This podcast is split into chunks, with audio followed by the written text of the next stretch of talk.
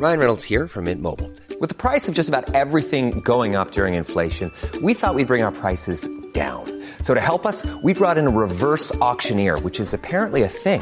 Mint Mobile unlimited premium wireless. Ready to get 30, 30, bit to get 30, bit to get 20, 20, 20, bit to get 20, 20, bit to get 15, 15, 15, 15 just 15 bucks a month. So, Give it a try at mintmobile.com slash switch.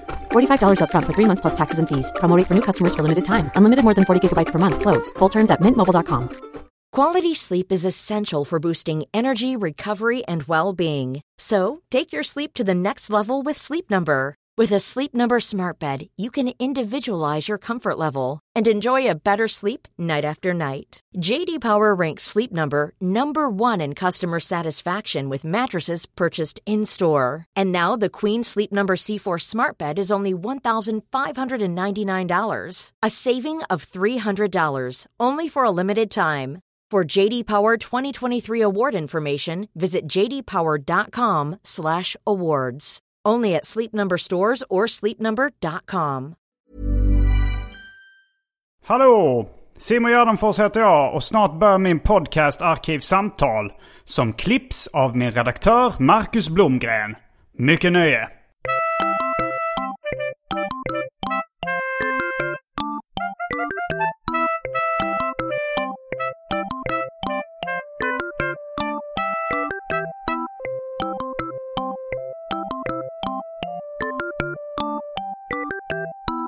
Hej och välkomna till Arkivsamtal. Jag heter Simon Gärdenfors och mitt emot mig sitter Mikael Yvesand. Tjena. Är det rätt uttalat av ditt efternamn? Ja, det tycker jag. Absolut. En del tror att det är franskt, att det är något så här... Yveson. Jo, men det är, du helt rätt. Ja, eh, du är författare och eh, från vilken ort? Luleå? Jo, Luleå. Eller Exakt. Luleå som ni så skämtsamt Jag brukar säga. säga Luleå, för när man säger Luleå så vill folk så här, det blir som något, typ när man säger så vill folk, jag vet inte, det blir bara någon onödig dialog som jag försöker undvika. Eh, och är Yvesand ett namn som härstammar från de trakterna? Nej, det var något konstigt skit. Det var min farfar när han var liten, eh, som jag har fått höra, som bara gick och sa random ord, typ som barn gör, bara gick och babblade liksom. Ett av orden han sa var det där. Och så, Yvesand?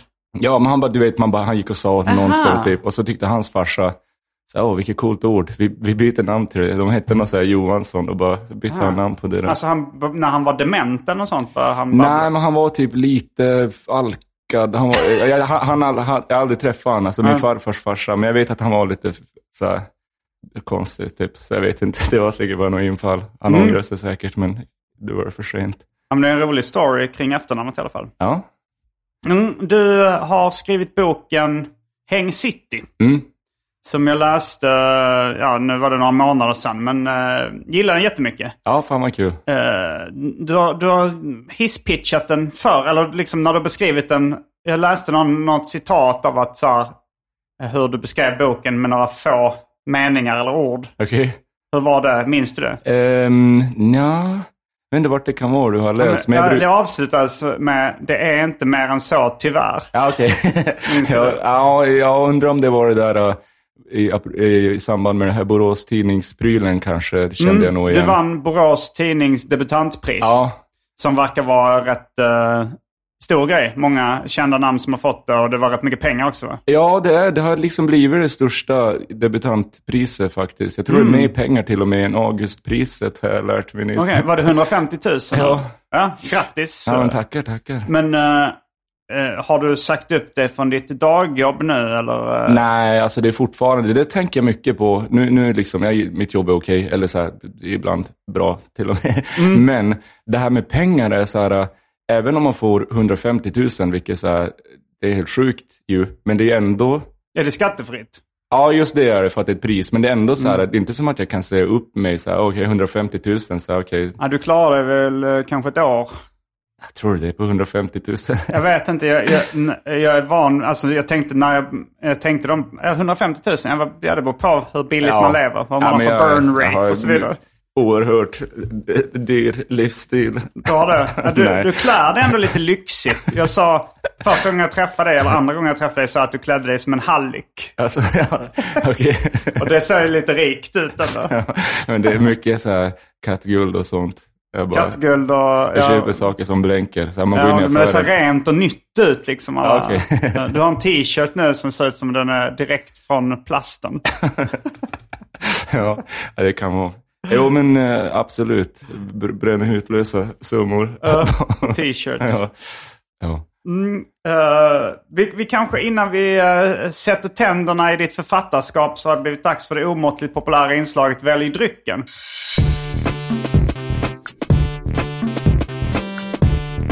Jag tror vi börjar med det fasta inslaget Välj drycken.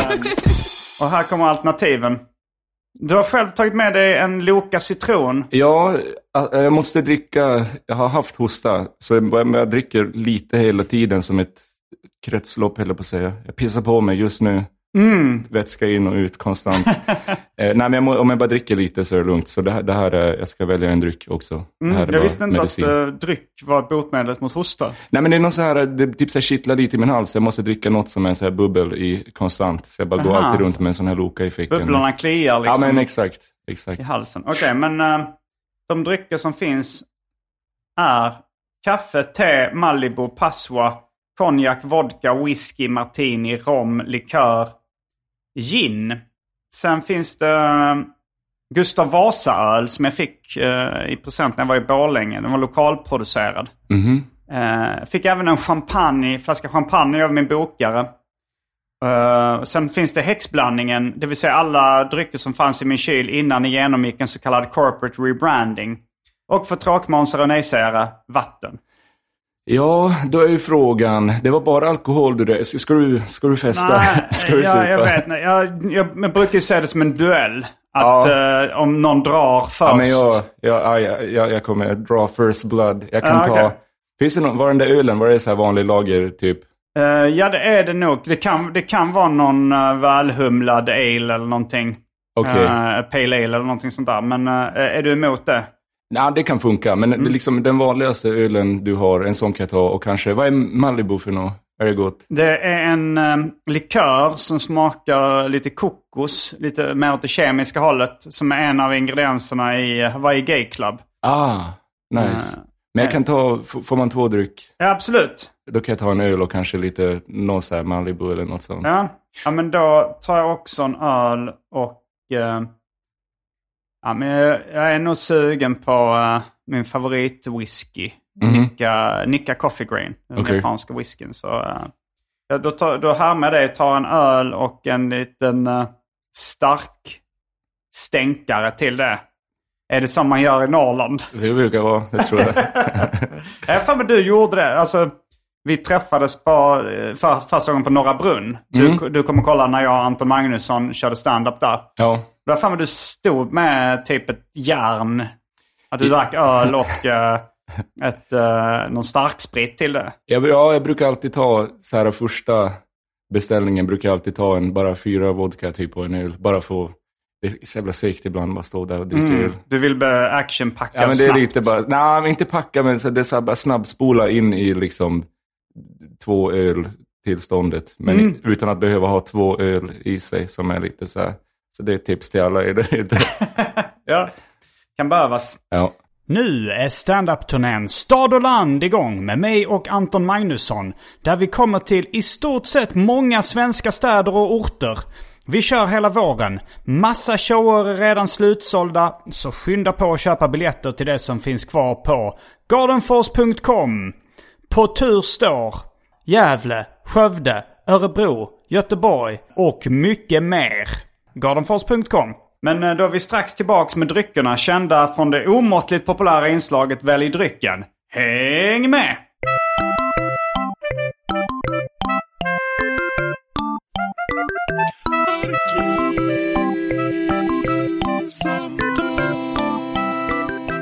Då är vi tillbaks med dryckerna kända från det omåttligt populära inslaget Välj drycken. Du har just luktat på eh, Malibu. Ja. Det var, ja men det är väl kokos men mer åt kokosschampo-hållet då än... eh. Eller en kokosnöt. Men jag gillar, jag gillar sån där väldigt mycket påhittade, typ körsbär, Dr. Pepper och sånt gillar jag väldigt mycket. Mm. Och sån här amerikansk eh, grape, alltså typ om du har druckit så här Welch's grape och sånt Ja, här. Som inte smakar för fem öre som en vindruva, men det- sån Ja, där du gillar dålig- den då?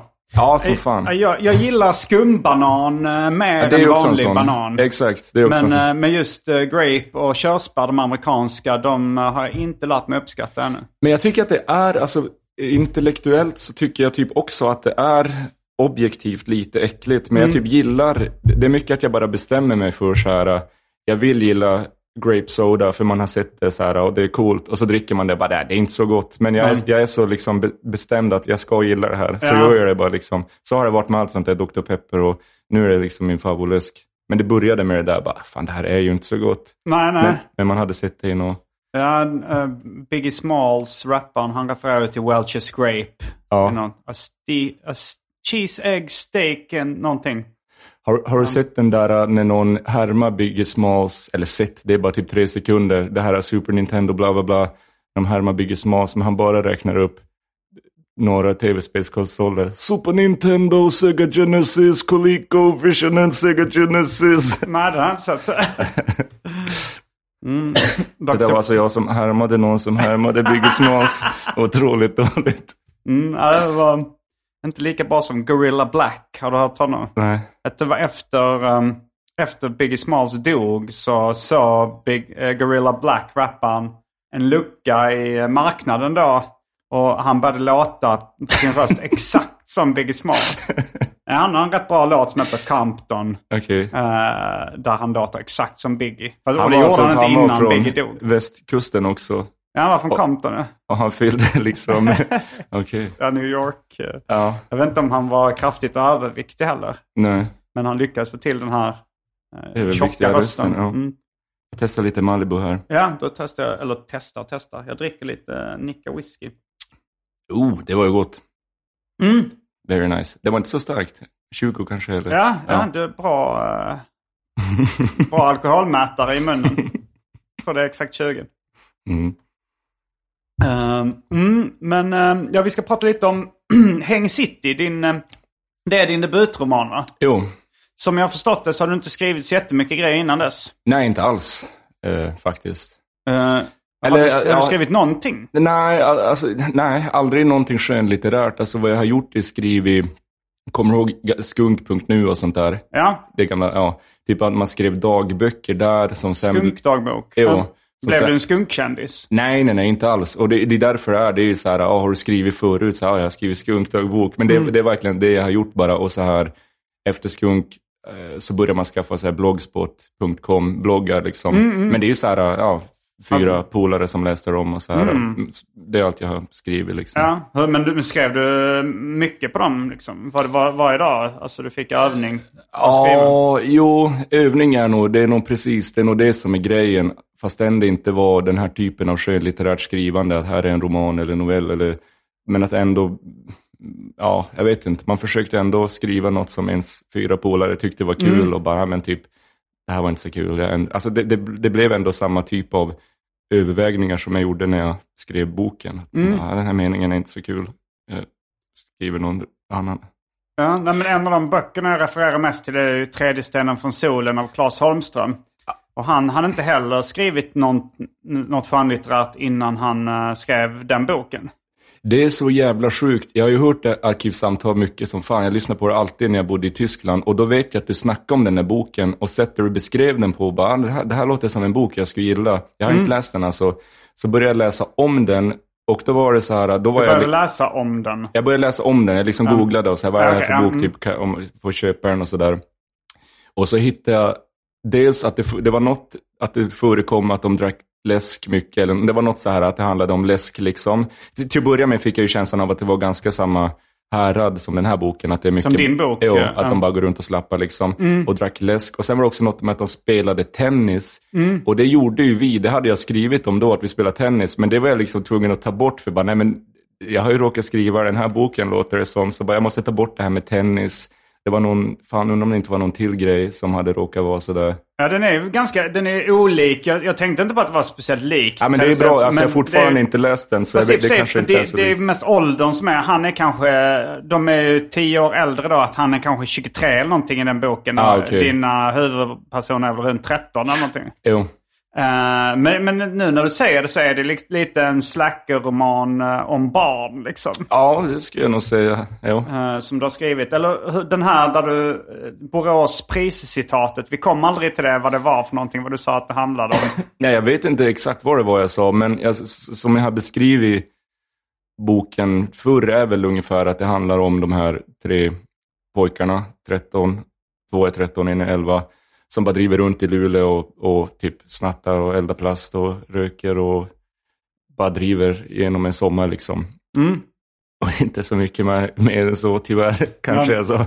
Ja, ja. Men, eh, ja, men tyvärr är väl att ta i. Liksom. Det, jag blir alltid sur när, eh, när det börjar komma in för mycket handling Ja. i, i böcker eller film eller sådär.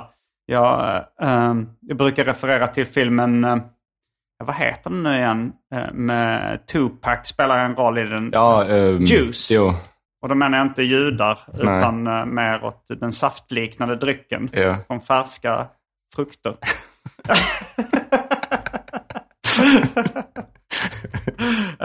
nej, men där, så, I början där så liksom spelar de arkadspel, de snattar vinylskivor och stöter på lite tjejer och liksom så här.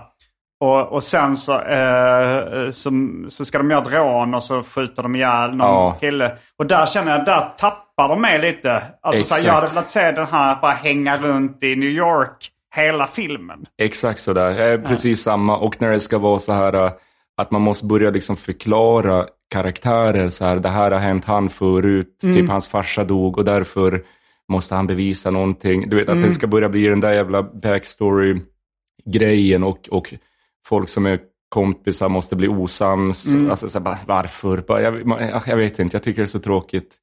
Eh, Hela det där. Ja. Men jag tänkte på det faktiskt. eh, I, nu kanske vi spoilar pyttelite i din bok. Men, eh, nej men att ja, det, var, det var jag träff... När jag läste den när jag var i USA. Och då hängde jag med Kristoffer Vita som också är en norrlänning och som skriver.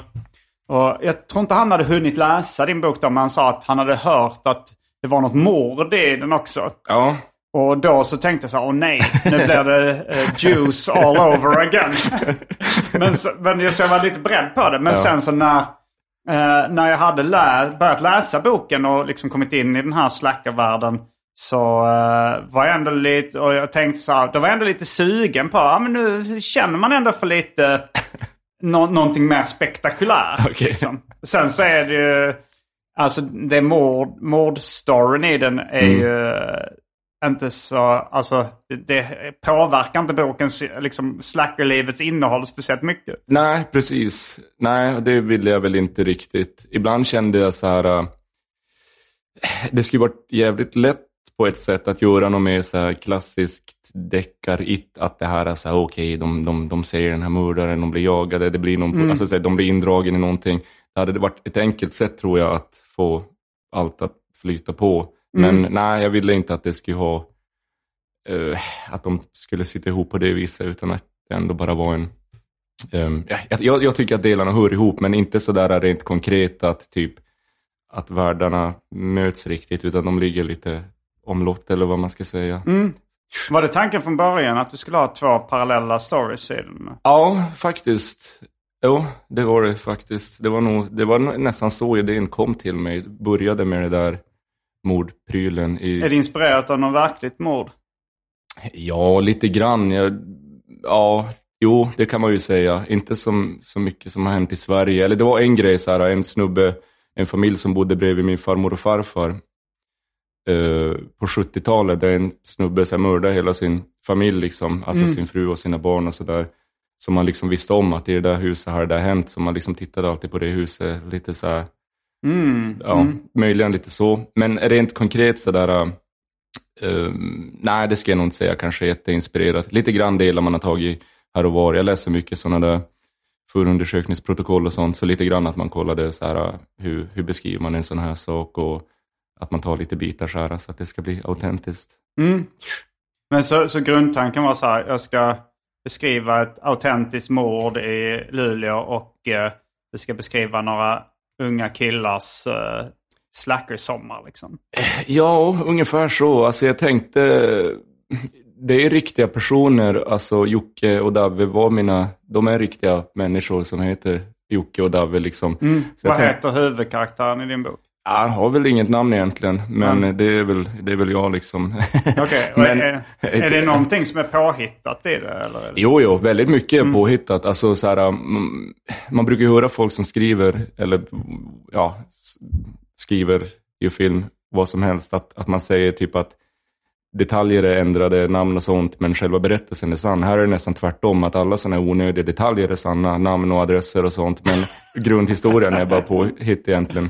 Men mycket, eh, mycket sådana här roliga saker som Jocke har sagt och sånt där är med, ska jag säga, det här är bara taget från verkligheten. Han är extremt kul, säger så jävligt konstiga grejer. Han har en rolig hjärna liksom.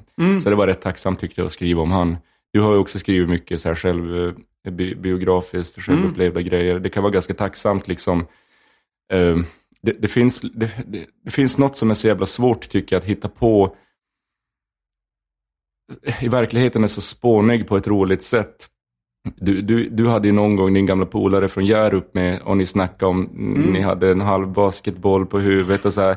Om man liksom- Fotboll, ja. Ja, fotboll kanske det var. Om man ska hitta på det där själv, då hade man liksom gjort eh, jag vet inte, man hade tyckt bara, nej men det här är bara konstigt. Och så hade man liksom kryddat det på något sätt som egentligen förstörde den här urbota spånigheten som bara finns i verkligheten. Liksom. Den är svår att fejka på något sätt. Så mycket, mycket är nog taget från verkligheten just därför. Jag, jag tycker det är så otroligt kul med barn som är så där jävla pundiga liksom. Jo, men man får ju mer självförtroende när det är taget ur verkligheten på något sätt. Ifall man hittar på någonting som är knasigt. Mm. Då, då känns det så här, "Men det här kanske inte är realistiskt eller det här är inte trovärdigt. Men om man, om man kan liksom luta sig tillbaka på att det verkligen har hänt, då har man ett annat självförtroende. Okej, det här var jättekonstigt, men Jo. det hände verkligen. Ja, som fan. Jag var mycket så här när jag skrev, liksom så läste jag alltid om vad jag hade skrivit och sen skrev jag lite till och började om. Och så, jag liksom gick sådär att jag läste hela texten och sen skrev jag lite till. Och metoden jag hade var någonstans att så fort jag liksom hajade till på att något kändes pinsamt, att jag bara säger, åh, fan vad töntig den här grejen var, så försökte jag naturligtvis ta bort det. Och då var det mycket, när jag hade hittat på någonting eller ändrat lite grann, något som hade hänt och bara, men jag ändrar den här detaljen, det blir roligare eller så. Så var det ofta det jag hajade till på. Det som var påhittat bara kändes töntigt på något sätt. Och vissa saker är ju påhittade, allt är ju inte självupplevt, men jag, ja, det, det var otroligt mycket svårare att eh, hitta på grejer själv som jag inte hajade till på det där viset. Bara, ah, fy fan vad töntigt. Ja. Vilken töntig grej liksom.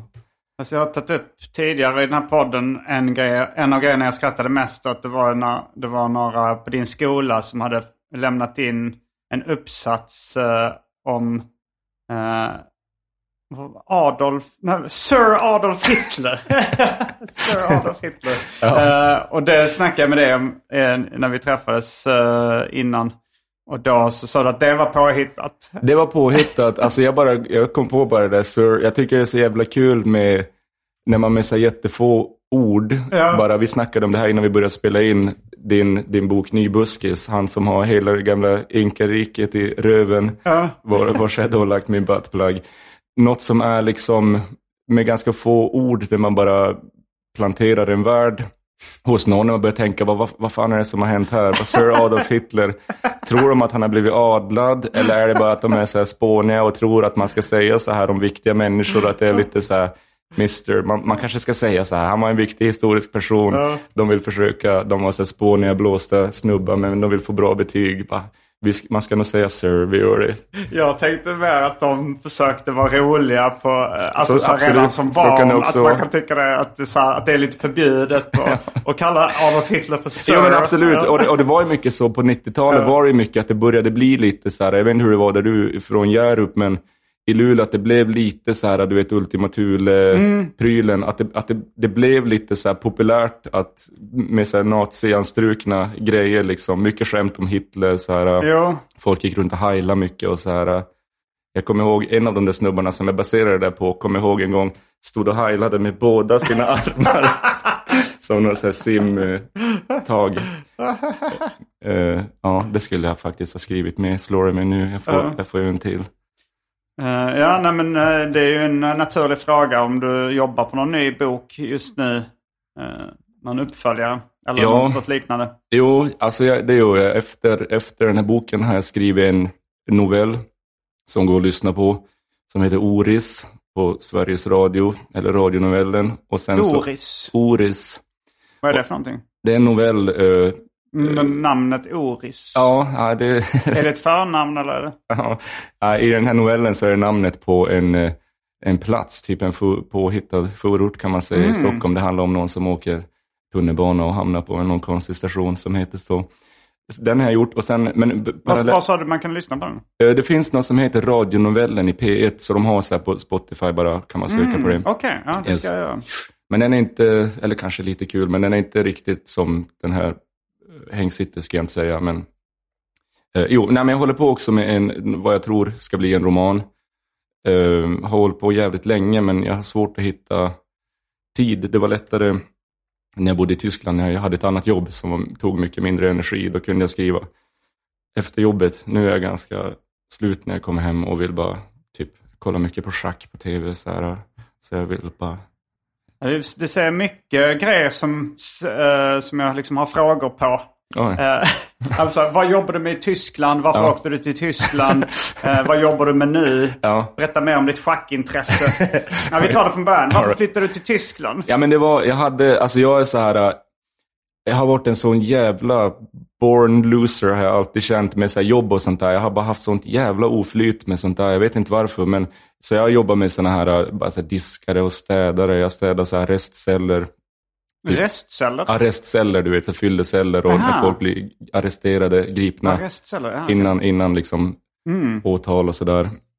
Um, det låter smutsigt. Ja, fy fan i helvete alltså. Det var så här, jag kommer ihåg städa bort du vet, blod, eh, typ folk som hade haft hepatit och hiv. Det var så lampor Åh, med koder. Ja men alltså du, Um, jag kommer ihåg. du vet att de har haft hiv och hepatit? Jo, för det var så här, det var tre lampor utanför cellerna. Det var en grön, en gul och en röd. Och så Mm. var det liksom ett system som var så här, grön lampa betyder att det är en tom städad cell. Gul betyder att det är en tom inte städad cell. Röd betyder upptagen cell.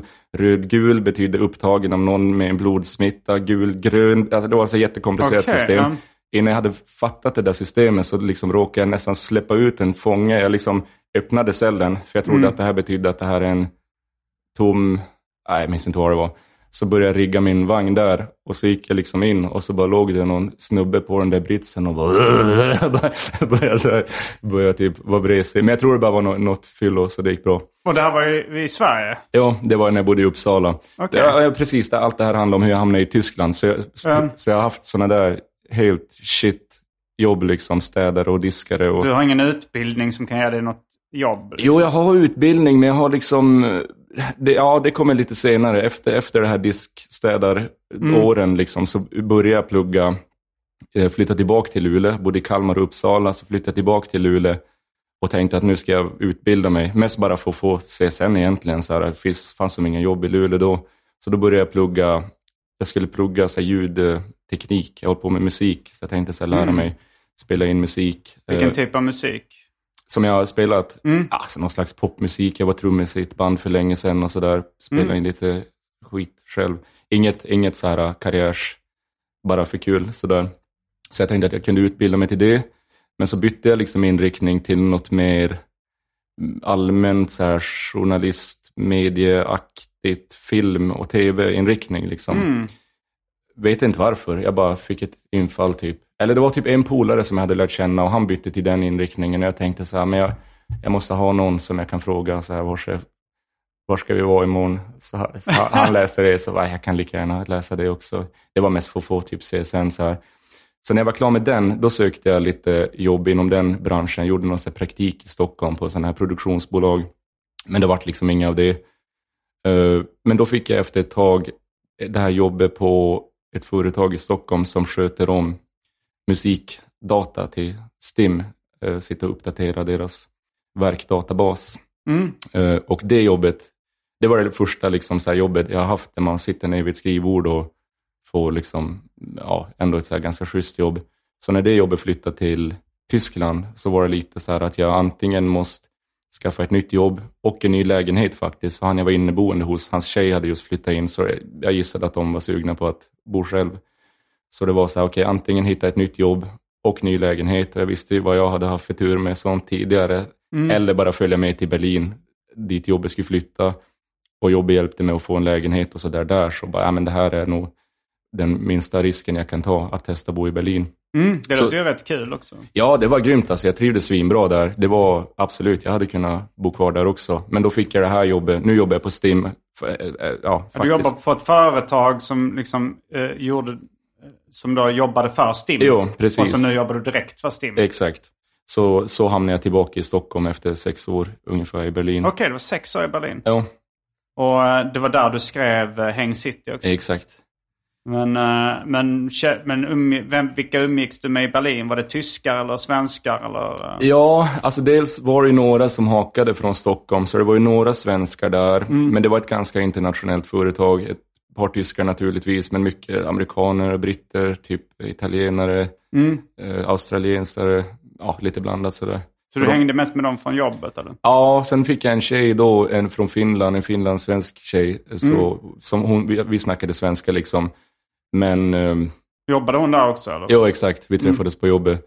Men eh, det, det, blev ändå, tror jag, något så här att jag, att jag började tänka mycket på, på Luleå, min barndom, så där, när jag var där. Mm. Och avståndet till den rent tidsmässigt men också geografiskt, att det blev lite så här konstigt. Eh, det blev någon så här, jag ska inte säga romantiserad, men någon inte helt sann bild tror jag av allt som jag hade som jag tyckte var rolig. Mm. Eh, så det var nog, jag vet inte varför jag började skriva om det här, men det kändes som du slår mig ändå som liksom det du berättar nu som en ganska oambitiös person. men, uh, men jag tänker så här att du plötsligt uh, bestämmer dig för att skriva en roman. Känns det som lite out of character på något sätt ändå. Men det var inte... Um, du var kanske inte en oambitiös person? Nej, men jag är, jag vet inte om jag är så oambitiös. Jag är ganska ordningsam så här. Nu har vi pratat mycket om att dricka vodka och sånt där. Jag är väldigt städad. Jag, jag har min hund liksom. Jag bara går till jobbet, går hem, mm. tittar på schack. Gå ut med hunden. Spelar du schack också? Ja, spelar mycket schack. Tänkte mm. gå ut med en polare ikväll och spela schack om du vill haka. Jag vet att du också kör lite. Jag kör lite schack men jag är, så, jag är väldigt dålig. Men jag är också dålig. Han är bättre än mig. Jag okay. kanske är lite bättre än dig. Så... Jag kan inte ens reglerna. Ja, då. inte riktigt. jag spelar med Andrea då. Hon, ingen av oss kan reglerna riktigt. så vi, vi kör ju liksom, vi, ibland så ibland så ändrar vi dem. Oj. Liksom lite så här, ja. Eh, ibland kör vi att man får ställa sig i schackmatt liksom. Och, och man får man... ställa sig i schack... Eh, vadå? Vad, äh, får man ibland inte schackmatta den andra? Enligt de riktiga, riktiga reglerna får Jaha, man inte alltså ställa... ställa sig i schack liksom. Ja, alltså, du ja. får, ja, du får, ni får ställa er det kung i schack. Vi. Ja. okay. det är tillåtet. Uh, alltså, vi, så vi blir så extremt låg nivå. Okay. Men var ska ni spela schack någonstans? Alltså för, sist så gick vi till ett ställe som heter uh, Harvest Moon. Harvest Home. Har, Harvest Home, exakt. Mm. På, för vi, på Södermalm? Jo, för vi hade mm. hört att det fanns schackbräde där, men han tog ändå med sig sitt bräde, så vi, vi kan nog gå egentligen var som helst. Mm. Men apropå schack kom jag på också, han, Bo, eh, Jocke i boken, vi brukar köra mycket schack när vi var små under den här tiden. Mm. Vi kom på ett schack, vi kom på två schackvarianter. Ett som var att man gjorde två drag varje gång. Mm. Varje spelare hade två drag. Och sen började vi också spela vi sprutade mycket ax på saker och tände eld liksom. Ja. Och en schackvariant var att vi bara sprayade ner hela brädet med ax och tände eld. Och så skulle man liksom spela medan det var så full eldsvåda som också adderade en krydda. Hur gamla var ni då?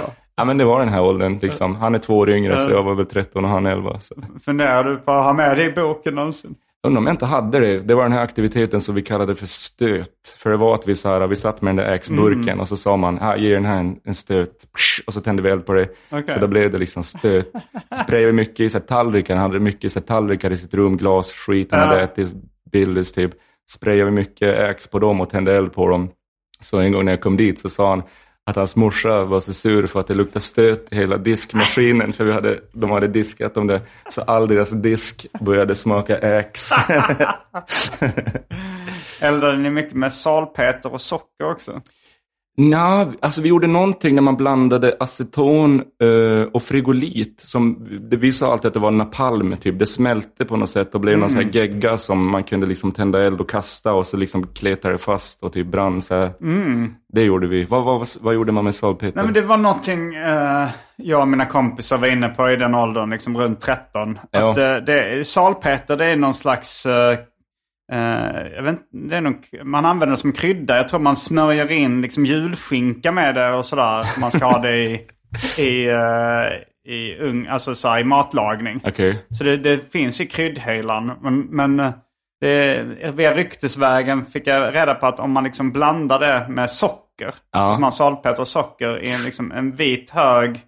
Eh, och så tänder man eld på det. Då blir det liksom en sån intensiv eldsvåda som ett tomte, tomtebloss Åh, jävlar. ungefär. Så det eldade vi lite överallt. Liksom. Man kunde eh, gå upp mitt i natten och sen bara eh, en stor hög med salpeter och socker. Och så eldade det. Var någon som hade eldat det på en lampa inomhus också så här föräldrarna blev arga. Liksom. Jo, mycket sånt där. Just den saken gjorde inte vi, men det var mycket att man eldade gräsbränder och smällde mycket smällare och Mm. skit liksom. Man var jobbig.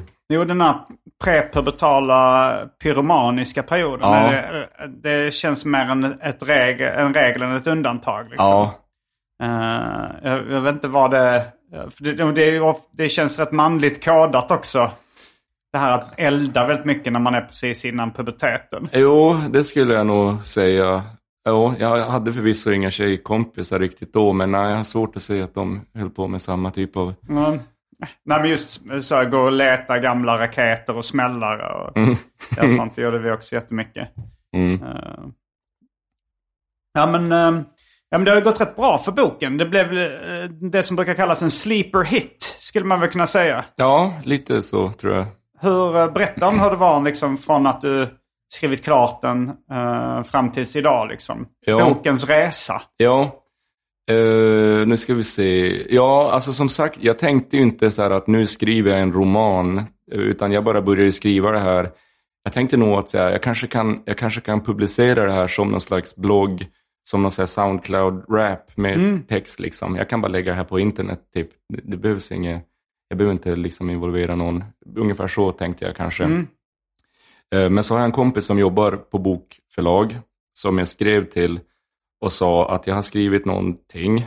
Vad gör man? Hur gör man sen? Typ så här, hur, hur, känner du någon? Jobbar han på det förlaget som din bok? Nej, det är det hon inte gör. Så hon sa typ så här, skicka det, skicka det till mig så kan jag prata med någon. Typ. Och så gjorde jag det. Och så ty, tyckte hon att hon tyckte om, eller vad fan ska hon säga, även om hon inte gillade det så hade hon väl inte sagt fan vad dåligt. Men hon verkade positiv och hon skickade det till någon snubbe som hon kände på något annat bokförlag. Mm. Och han sa typ så här, nej jag tyckte det här var, jag vet inte, han var inte jätteentusiastisk. Eller han tyckte typ, han sa att han tyckte om det men tänk på det här och det här och det här. Så bara, ja ja. Eh, men då skickade jag det till en massa bokförlag. Min dåvarande flickvän sa typ, här är några bokförlag som du kan skicka det till. Så Hade hon läst boken? Ja, hon, hon hade läst den. Hon var liksom den enda som hade läst den innan jag skickade till de här. Mm. Eller den här andra tjejen på bokförlaget. Så då skickade jag ut det bara till en massa, alltså säkert 10-12 bokförlag, bara bomba liksom. Mm. Och väldigt fort fick jag svar från det som blev mitt bokförlag, Polaris, som sa, eller de ringde han som var min förläggare och sa att han ville ge ut det liksom. Så då, ja, jag såg ingen anledning att vänta vidare. Jag tyckte det var råcoolt. Jag gillade vissa grejer de hade gett ut. Jag visste att de Vad har de gett ut förutom din bok? Ja, det är, det är jättemycket. De har, deras stora grej var ju, jag vet inte om du känner till de här äh, Karin Smirnoff, äh, Jag får upp till bror och vad de heter. Ja, ja, jo. Ja, jag, jag, har, jag har inte läst det själv, men jag känner Nej. till det. Och nu har de många, så här, Claes Östergren och Mm. Torbjörn Flykt och de har ändå några så här, Okej, ja. stor, ganska stor satsande liksom. De är rätt nya men de har många Mm. hits. De, de som skriver de här Millennium-böckerna nu, fortsättningen liksom. Mm. Um, jo, så jag tänkte så ja men det är ju coolt, det är ett riktigt förlag liksom, absolut. Så då fick jag istället skriva till alla de här andra förlagen att eh, jag, fick, jag fick napp av ett förlag här så ni behöver inte läsa det här. Men jag, jag fick, jag fick vi, faktiskt ännu mer positiva svar sen av folk som som sa att de också hade gillat det och att jag skulle skicka om jag hade något mer och sådär. Mm. Men också väldigt många som bara, nej tack. Typ, Trots att du hade skrivit där, ni behöver inte läsa det här. Ja, ja, vissa sa så här, okej tack, då vet vi. Vissa Mm. verkade att det, ja, de har nog bara, de har liksom en manusinkorg. Ja, ja, ja. Så att de bara får in allt där och de kopplar nog inte ihop det med mejl jag skriver senare. Till, Mm, just det. Ja. Så det blev ändå, som jag inbillar mig var bara att något så här power move de ville Mm. bara visa. ja, vi tyckte ändå det här var dåligt så. Ja, nej, men så då fick du ett eh, kontrakt kan Ja. man säga. Um, och, ehm, och sen, när var det den släpptes? Den släpptes i början av 2022 faktiskt, så det är över ett år sedan. Men som Vad du, Vad sa du, 2022? ja, den släpptes i början av 2022, men, men som du sa så blev det väl lite As a person with a very deep voice, I'm hired all the time for advertising campaigns. But a deep voice doesn't sell B2B, and advertising on the wrong platform doesn't sell B2B either. That's why, if you're a B2B marketer, you should use LinkedIn ads. LinkedIn has the targeting capabilities to help you reach the world's largest professional audience. That's right, over 70 million decision makers all in one place. All the big wigs, then medium wigs, also small wigs who are on the path to becoming big wigs. Okay, that's enough about wigs. LinkedIn ads allows you to focus on getting your B2B message to the right people. So, does that mean you should use ads on LinkedIn instead of hiring me, the man with the deepest voice in the world? Yes. Yes, it does. Get started today and see why LinkedIn is the place to be to be. We'll even give you a $100 credit on your next campaign. Go to linkedin.com slash results to claim your credit. That's linkedin.com slash results. Terms and conditions apply. Normally, being a little extra can be a bit much, but when it comes to healthcare, it pays to be extra.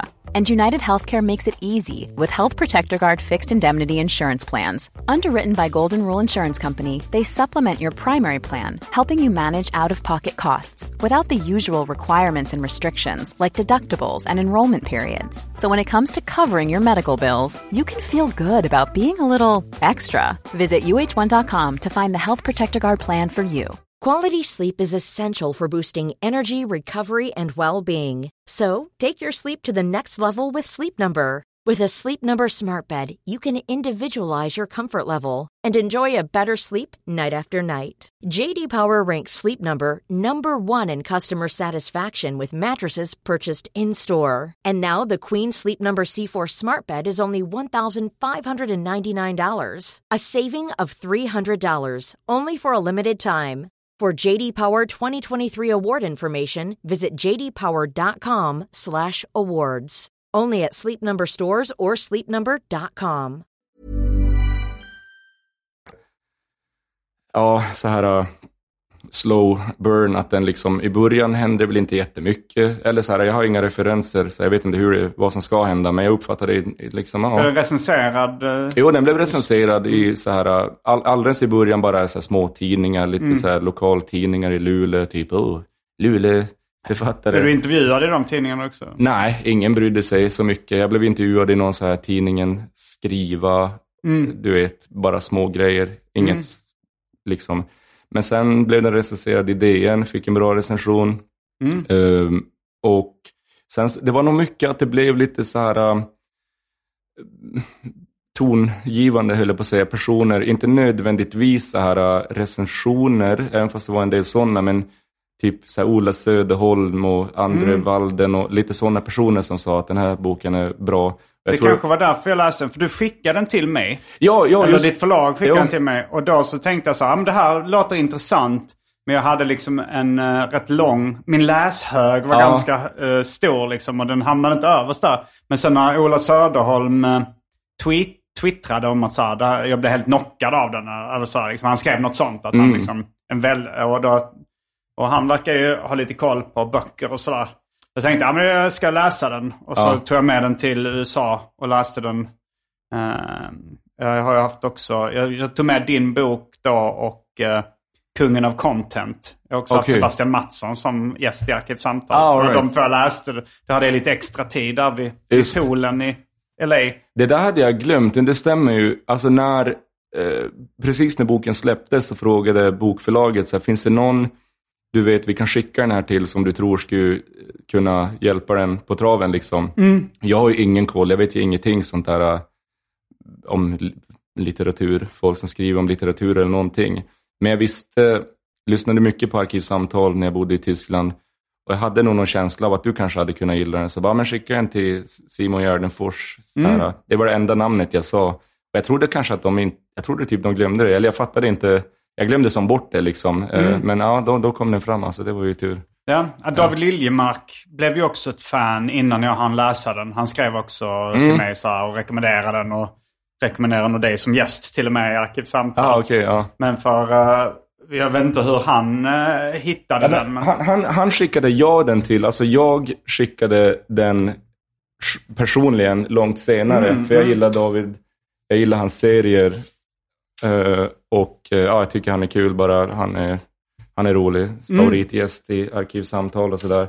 Mm. Men det var nog, jag, jag hade ingen aning alls om att han skulle gilla den. Det var nog mer att jag gillar honom och bara som, Ja. som ett tack.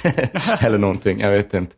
Så det hade jag kanske inte räknat med att han skulle gilla den. Det var ju kul. Mm. Och Mats Jonsson har väl eh, pratat om den i, var det Babel eller något tv-program också? Ja, just det, precis. Ja, en- lite sådana där saker. Ja. Han har för övrigt någon litteraturfestival som jag ska till nu i Ja, sommar, vet jag.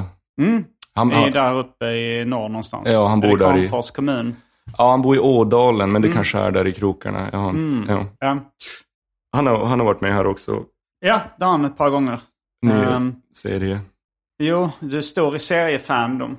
Nej, faktiskt inte. Alltså, jag läste mycket när jag var... Alltså jag läste Rocky, Martin Kellerman, väldigt mycket när jag var ung. Alltså när började Rocky skrivas? Det var Ja. 90 någonting. Jag Och- av 90-talet. Ja. Ja, och genom det började jag upptäcka ja, Mats Jonsson, dina grejer. Mm, du upptäckte mina serier innan Arkivsamtal. Ja, ja, ja, absolut. Åsa Grenvall och allt, ja, lite så här samtida svenska serier som, jag hade inte fattat att det fanns sådana serier. För mig var ju serier, du vet, Spiderman och sånt där. Jag hade inte förstått, jag kan ingenting om de här amerikanska Crumb och sånt där. Så jag tänkte att det här var något unikt svenskt, liksom så här vuxenserier. Python läste jag, Python och Megapython när jag var liten. Ja. Men det var ändå inte... Vilket år är du född förresten? 86. Eh, det var ju inte liksom den, det var ju mycket trams bara. Jag kände som att man köpte Python för att det var som sanktionerad porr. Det var mycket så här spännande. bara, Sanktionerad av vem? jag är inte sanktionerad men så här äh, accepterad. accepterad. Socialt accepterad. Mina föräldrar bara, ah, han- det är nog Spindelmannen han läser här. Det var ju bara att det var en typ kuk som man tyckte var kul att kolla på. Om och om igen. Det är det som är det roliga med porr. Att man vill kolla på kukar. Om man vill. Mm. Ja. Men, eh, nej, men eh, vad jag menar då att, du, att boken, alltså David Liljemark och jag och Mats Jonsson har, men, gillar den. Jag tänkte att du är stor i seriefandom. Eh, Så sa du faktiskt inte, men då menar du, jag fattar inte vad du menade med faktiskt inte. Nej, nej, men, nej, men jag menar stor, jag vet inte kanske vad du menar med det, men jag, jag, har, jag har ingen så här stenkoll alls. Jag Nej, har, nej, jag har nej läst... Du är inte inne på serier. Nej, precis. Men Jag kan liksom inte scenen riktigt sådär. Jag vet inte kan nog vilka... bättre än uh, gemene man. Jo, det tror jag. Mm. Ja, det tror jag. Men jag har inte jättekoll på vilka förlag som gav ut vad och vilka som är aktiva idag. Lite grann vet jag sådär, men jag läser inte så mycket nu som jag gjorde. Mm, Peak-serie för mig var kanske så här 2002, 3, 4, 5, 6 läste jag mycket svenska serier och sådär.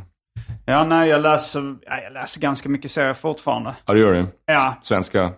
Eh, inte lika mycket som jag gjorde förr. Alltså nu, m- min senaste upptäckt är eh, en uh, japans, japansk serietecknare som, han är lite, alltså Japans eh, Joe Matt skulle jag vilja säga att han är. Okej. Som, eh, men det var på 70-80-talet, han- mest på 80-talet tror jag han tecknade. Det heter Dokudami Tenement. Okej. Väldigt svår att få tag på den engelska utgavan. Men nu senast jag var i Japan så köpte jag några volymer på, på japanska.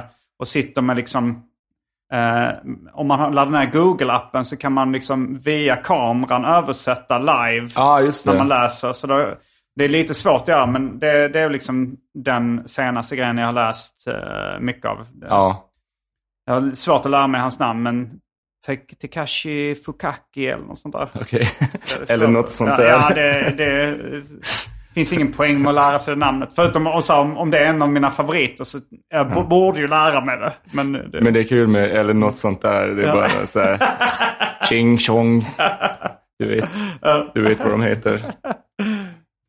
men du läser inte serier för tillfället? Nej, nej, tyvärr inte alltså. Eh, eller jag var, typ när jag flyttade så var jag tvungen att hämta upp alla gamla flyttkartonger. Då hittade jag många gamla serier som jag läste om då och passade på sådär. Jag gillar ju det ännu, men jag har, liksom, jag har inte så bra koll på vad som ges ut idag. Och Nej. verkligen ingen koll på typ japanska serier, ingen aning liksom. Nej, nej det, det, då måste man ju vara specialintresserad. Ja, men det är det jag menar Speciellt kanske om man vill med- sitta och översätta det. Liksom. Jo, jo, jo. Ja, det var det jag menade med det här uh, inne i fandom. Det skulle Ja. jag kanske inte säga att jag är. Det är inte, Fredrik Jonsson är väl den som eh, jag, jag skulle säga har mest eh, koll på alternativa serier. Okej. Alltså han, han, eh, mycket av det jag gillar har jag upptäckt via honom. Och då, eller han är den som liksom har upptäckarlustan. Mm. Och sen sprider han det till, till sin kusin Mats Jonsson och David Liljemark. Ah, och, okej. och mig då liksom. Ja. Och kanske Henrik Bromander också. Var Som han också som sa, förf- säg en bra tunnelbaneförare. Ja, det, det är ett citat som har upprepats några gånger. När, jag, när, han, när han sa att Chris Ware var en dålig grafisk formgivare. Och jag sa fråga, säg, säg en grafisk formgivare du tycker är bra då. Då säger han, säg en bra tunnelbanechaufför. Det handlar bara om att inte göra misstag Ja, liksom. Ja. Uh, nej men eh, har du läst mycket Henrik Bromander då, apropå serietecknare? Nej, alltså inte alls tror jag. Skrev han någonsin något i Python? Pff, ja, så där han kan i Megapython så var han nog publicerad ett par gånger. Ja. Men han var ganska ung och nybörjare då. Mm. Eh, men, eh, men han har skrivit väldigt mycket böcker nu på sista tiden som är jättebra. Och, Jo, Och det, så det känner jag till. Ja. Jag, jag vet, och jag, när jag har läst om han och hans böcker så har jag fått en känsla av att jag skulle gilla dem. Mycket när man bara ser dem, typ estetiken Ja. på omslagen så har jag känt att det här är säkert bra. Så jag, jag, jag vill läsa Mm. Ja. dem. För det känns ju som att ja, men, eh, vi verkar ju vara inne på lite samma grejer. Liksom samma typ av humor, samma typ av eh, berättande och litteratur och sådär. Mm. Men, eh, men det är mycket då som jag rekommenderat om och om igen i Arkivsamtal som du inte har kollat upp. Alltså man tänker tredje scenen från solen. Nej, precis. Eller Men- Romander eller... Men- jag men- vet inte, Mats Jonsson kan jag gissa. Ja det sa du att du har läst ja. Mats Jonsson har jag läst, ja. Alltså som sagt, tredje scenen från solen är nästan aktivt. Nu skulle jag kunna läsa den. Mm. Men den liksom aktivt drog jag mig från att läsa. För jag fick en känsla av att det här kanske är svinlikt vad jag har skrivit. Ja, ja, ja. Nu, jag vill inte läsa den så att jag råkar liksom... eh, Ja, du vet. Ja, jag fattar känslan. Ja. Men nu skulle jag i och för sig kunna göra det och Ja. det känns som att jag kanske skulle gilla den. Mm, det tror jag absolut. Ja. Också. Jag, jag kommer ihåg många roliga gamla arkivsamtal när du pratade om, jag minns inte vem som var med, när du berättade om att du hade försökt få med Claes Holmström. Ja, och att han det. inte hade velat vara med för att han kände sig bränd av massmedia. Ja, jag vet inte varför det var så kul. Ja, ja, det var roligt. Och det var också när podden var helt nystartad. Ja. Jag, kände, mig inte riktigt en del av eh, massmedia. Nej, det måste ha varit så tråkigt att bara gå och äta middag med han eller vad det var. Så han vill inte vara med. Jag kan tänka mig att han Ja, var lite så gnällig. men det, det var ju rätt roligt men... eh, men han... Men, ja, det var lite jobbigt också. Han blev ganska full ganska snabbt. och, eh, och liksom... Han, bru, han, han brusade upp efter ett tag då när han blev lite packad. Så började han liksom uh, komma in på lite rants som var ganska bittra. Och det var, det var en del negativ energi liksom som... som Jag vet inte varför det är så kul. Ja, det, det är väldigt roligt. Det är Alltså, kul när jag tänker att han ska pissa på sig lite grann. Jag typ så sitter med armbågen på bordet och glider av och ska börja, jag vet inte, bränd av massmedia. ja, jo, ja, det är väldigt roligt. Ja. Ehm, nej men eh, du verkar ju vara väldigt intresserad av humor. Det, för, när, eh, första gången vi sågs, det var ju kanske en månad sedan eller två. Ja. Eh, och då var det att du eh, kom till Norra Brunn när jag och Anton körde stand-up. Och sen så sa du att du ville komma dagen efter också. Så skrev jag så här, ja men det är samma skämt. men då, då Du försökte du, få mig att inte komma. Nej, men jag bara tänkte att för, för det är många som inte fattar att det är samma skämt och så Ja. blir kanske besvikna när de går dit och säger Ja. det. Men du var mer så, nej men du var intresserad av, då kunde du mer se eh, bygget bakom på något sätt. Alltså så här, om det är, okej hur gör han för att glida in i den här rutinen från publiksnacket och så vidare. Att du verkar vara liksom intresserad av mekanismerna bakom stand-up och sådär. Jo, men jag tycker det är kul som fan, för jag känner ju så här, som du sa, att du och jag har kanske en del liknande humor. Men din stand-up är ändå ganska... Alltså, så det var sent jag fattade att du kan liksom inte gå upp där och prata om sexuella övergrepp inom familjen. Så här, det, det går ibland. Inte på Norra Brunn. Nej. Jag kan göra det när, när folk köper, alltså nu på eh, Stad och land-turnén som jag Ja. heter på med Anton Magnusson. Då, är det, då, då älskar de när man pratar om Jo. sexuella övergrepp inom familjen. Ja, På men ett, även eh, det kan jag tänka mig att du, att du har i bakhuvudet. Det här kanske ska bli en ny special på Mm. vinyl. Så att du ändå måste, eh, även fast de skämten skulle funkat för den här publiken, så ska du sen göra kanske en skiva av det. Då, då kommer en större publik ta del av det så att du ändå måste anpassa lite grann. Eller så kanske du inte alls tänker. Nej, Nej. inte. Alltså, jag tänker att när jag, när jag spelar in en special så är det mest för min publik. Och då är det liksom, då kan det vara så grovt som de klarar av. Ah, okej. och då brukar det vara rätt, rätt grovt, men...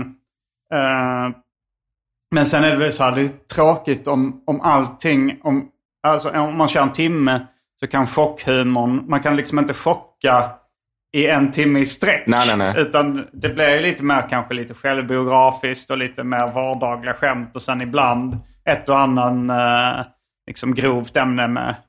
Ja, ja nej, men jag, jag, tycker, alltså, jag, jag tycker att det är spännande. Jag, jag, jag, jag börjar, alltså dels man kollade på Seinfeld på 90-talet, så här, okej, då fattar man vad stand-up var. Sen upptäckte jag, Du tänker då? Jo, med stand-up-inslag? ja, och sen så började jag gilla Mitch Hedberg mycket. Mm, typ tidiga internet man laddade hem på, du vet så här Soulseek och sånt. Mitch Hedberg specials liksom. Eh, vad fan var det mer?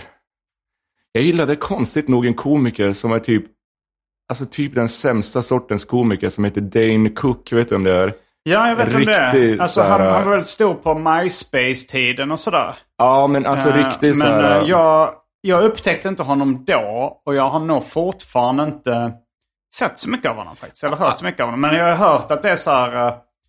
eh, att han, är, han har inte så gott anseende inom Nej. komikerkretsar. Han är riktigt så här, alltså, om, du, om du skulle se en bild på honom så skulle du fatta direkt vad det var. Han har lite så här håret, lite så här stubbigt, lite så här, han bara ser ut som en riktig så här date rapist typ. Men han tyckte av någon anledning var väldigt kul. Han hade något skämt eller bara en liten sån här dutt som bara flög förbi när han pratade om att när han var liten så hade han hittat någon walkie-talkie och gick runt och lekte att han var polis. Men att han bara sa nonsens i den där I like licorice.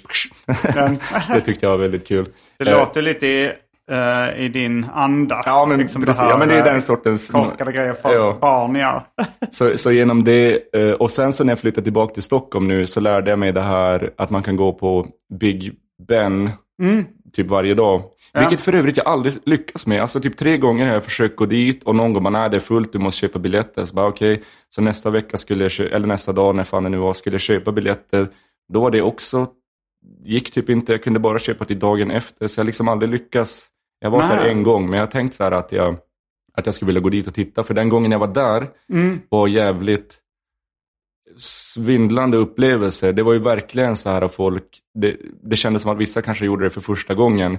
Vilket jag tyckte var lite så här kittlande. Att en del märkte man ju så här, ja, han var kul, hon var kul. Eh, men någon som var bara, jag, jag vet inte ens vad man, alltså så det är inte ens... Här sviker orden Mikael. Ja, jag bara, det, det, det går inte att säga att den här stand-uparen var inte kul, utan bara, det här var som bara en crazy person som Ja. bara som står och babblar och, och folk vill ändå vara snälla. Det är ingen som bara bu, utan de som försöker skratta. Men det, rutinen är så otydlig att man inte ens vet var man ska skratta. Men, Eh, Men det tyckte jag ändå var lite så här uh, kittlande att det fanns den aspekten också. Så jag försökte gå dit, men jag lyckas som sagt aldrig. Nej, det är in. lite stand-up boom i Sverige just nu. Att eh, även liksom en sån här uh, ja, men, rookie-klubb, eller vad man ska kalla Big Ja. Ben. Ja. Eh, det, det, är ju, det är även en proffs som kommer ner och testar nytt material ibland. Och Ja. halv, men, men det är mycket rookies. Eh, även det är nästan alltid slutsålt. Speciellt på Jo. helgerna och sådär. Precis, det var det jag Eh, märkte. Det var eh, Fredrik Boltes, en kollega och vän. Han, han publicerade en sån lista. På, för det var en sån torsdag då innan löning. Eh, alltså det, det var så här, två veckor kvar till löning. Det är en torsdag i Stockholm. Och det, för då hade han kört i Scalateaterns källare. Men sen var det liksom, jag vet inte om det var sämst. Det gänget hade kört på Scalateaterns, eh, den stora skala. Och det var, eh, det var någon liksom, Dylan Moran hade kört liksom på Cirkus. Ja. Vi körde på Atlantis, jag, Petrina och Johanna Wagrell. Och, och så var det så här fyra andra shower samma kväll. Jävlar. Och eh, typ plus Big Ben och Norra Brunn. Mm. Och det mesta av det var slutsålt liksom. Ja. Och då tänker man, och då, ja då är det ett rätt bra standardklimat Ja. i, i Sverige. Om allt det är samtidigt och det ändå liksom det mesta är slutsålt.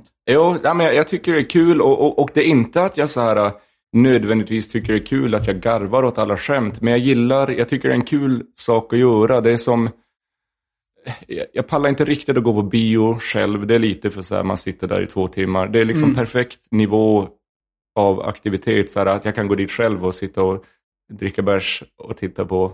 Det tycker jag ändå är roligt. Så där, eh, också uppskattar jag det är kul med humor liksom. Du, er, eran pryl, alltså du och Anton och eh, Johannes, ni var ju roliga. Ja, ni var ju roliga. Det var ju kul bara att höra för att ni var också kul. Men även om det inte är en så kul humor, eh, eh, komiker, så gillar jag, gillar jag ändå grejen liksom. Det är en kul aktivitet att göra tycker jag.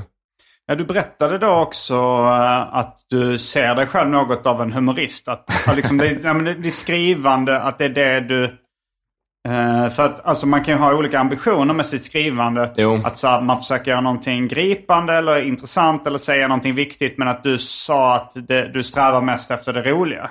Ja, alltså jag tycker det ryms mycket i humor. Det behöver inte bara vara liksom skratta i två sekunder åt att någon tappar brallorna. Alltså så här, humor kan, det kan vara liksom ett sätt att få något att stanna kvar hos en. Som du sa, det kan vara liksom något man lär sig av, något ideologiskt, eller det kan vara läskigt eller romantiskt.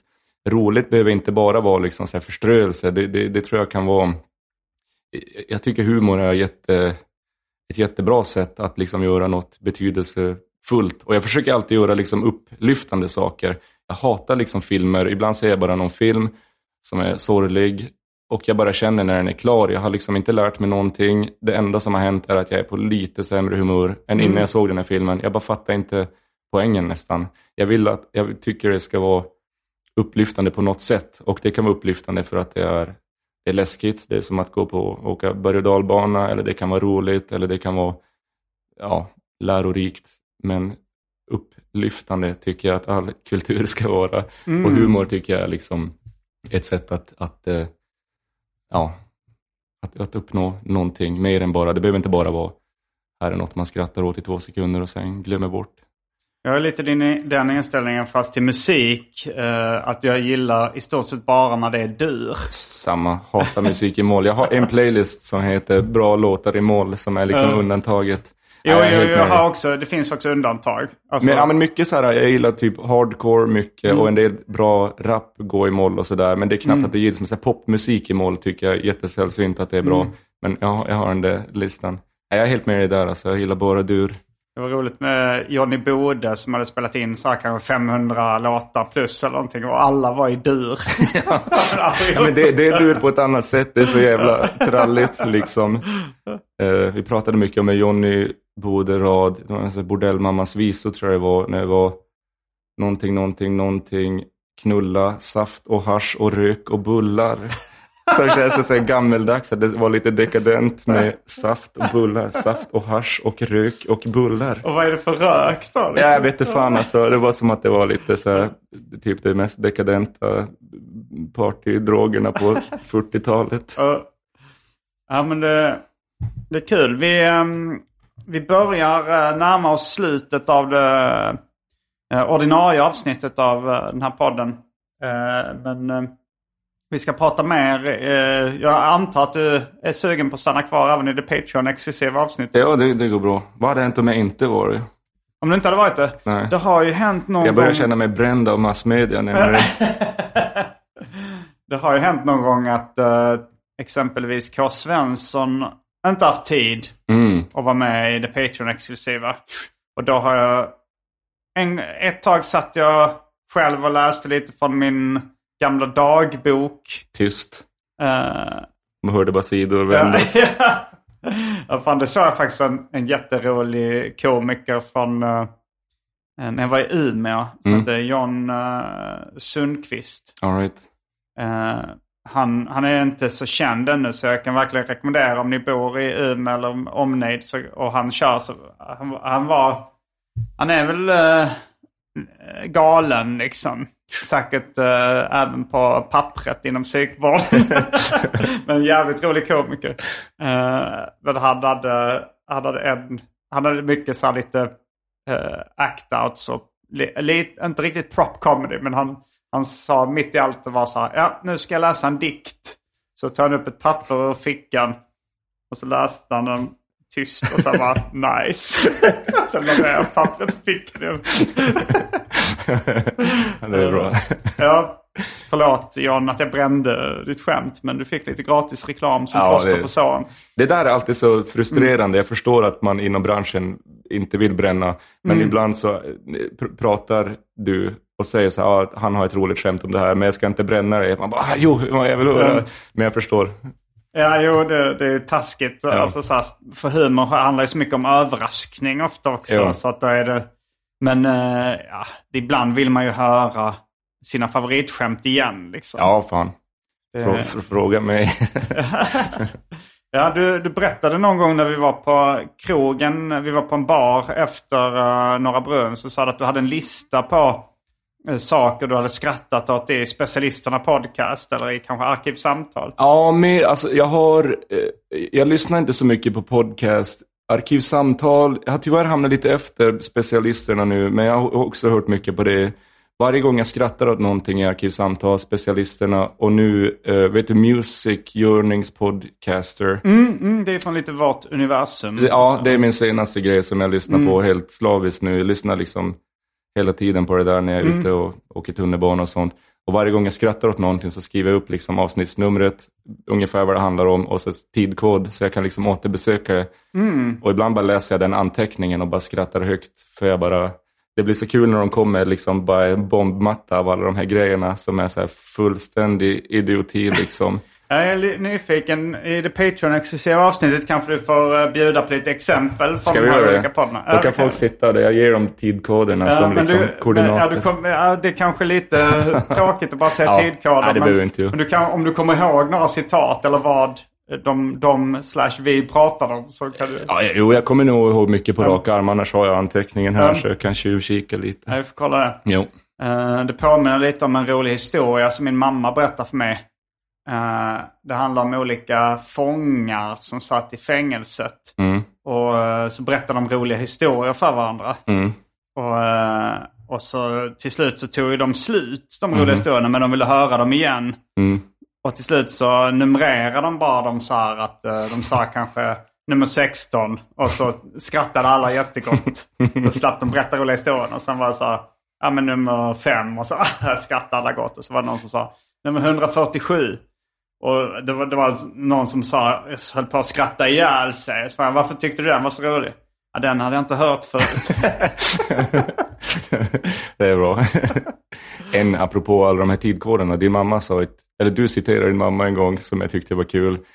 Att hon var, kanske hade varit lite sur på dig för olika, ja, att du hade varit ute och gjort dumheter i massmedia. Och att, hon, att du sa, du får väl göra som Eminems morsa, hon stämde ju honom, att hon hade blivit lite exalterad och sagt, gjorde hon det? Hon fick idé. Hon såg dollartecken. Ja, det kan vara att hon bara så här, eh, tyckte det var en spännande story. Så Ja. gjorde hon det? Det var också det, att det kändes som att det var sällsynt att hon var glad, att hon var liksom positiv när hon pratade med dig. När det handlade om att, undrar om jag kan stämma honom. Gjorde hon det? Eminems morsa gjorde till och med en, eh, en CD tror jag där hon dissar Eminem. Oj, Eh, jävlar. Jag, jag har inte hört den själv, men jag tror jag har hört några liksom, bara utdrag från den. Men, men Eminem refererar ju till den också. Han är lite sur så här, Is that why you made that CD about me mom? Fan vad konstigt. Jag vet. är, är det rap liksom? jag tror det är rap ja. Shit. Det låter... Varje vecka så släpper jag ett bonusavsnitt av den här podden exklusivt för er som donerar en valfri summa per avsnitt på patreon.com arkivsamtal. Patreon.com arkivsamtal alltså. Det finns redan över 40 exklusiva avsnitt som du får tillgång till. Så det är mycket kul för valfri slant. Vill du bara vara schysst och säga tack för åratal av underhållning så kan du även swisha en slant på 0760 72 47 28. All denna info finns även i avsnittsbeskrivningen. Och glöm inte att följa mig på Instagram och andra sociala medier. Där bjuds det på gratis skämt och mycket annat. Och med de orden så avslutar vi det här ordinarie avsnittet av Arkivsamtal. Jag heter Simon Gärdenfors. Jag heter Mikael Iversand. Fullbordat samtal.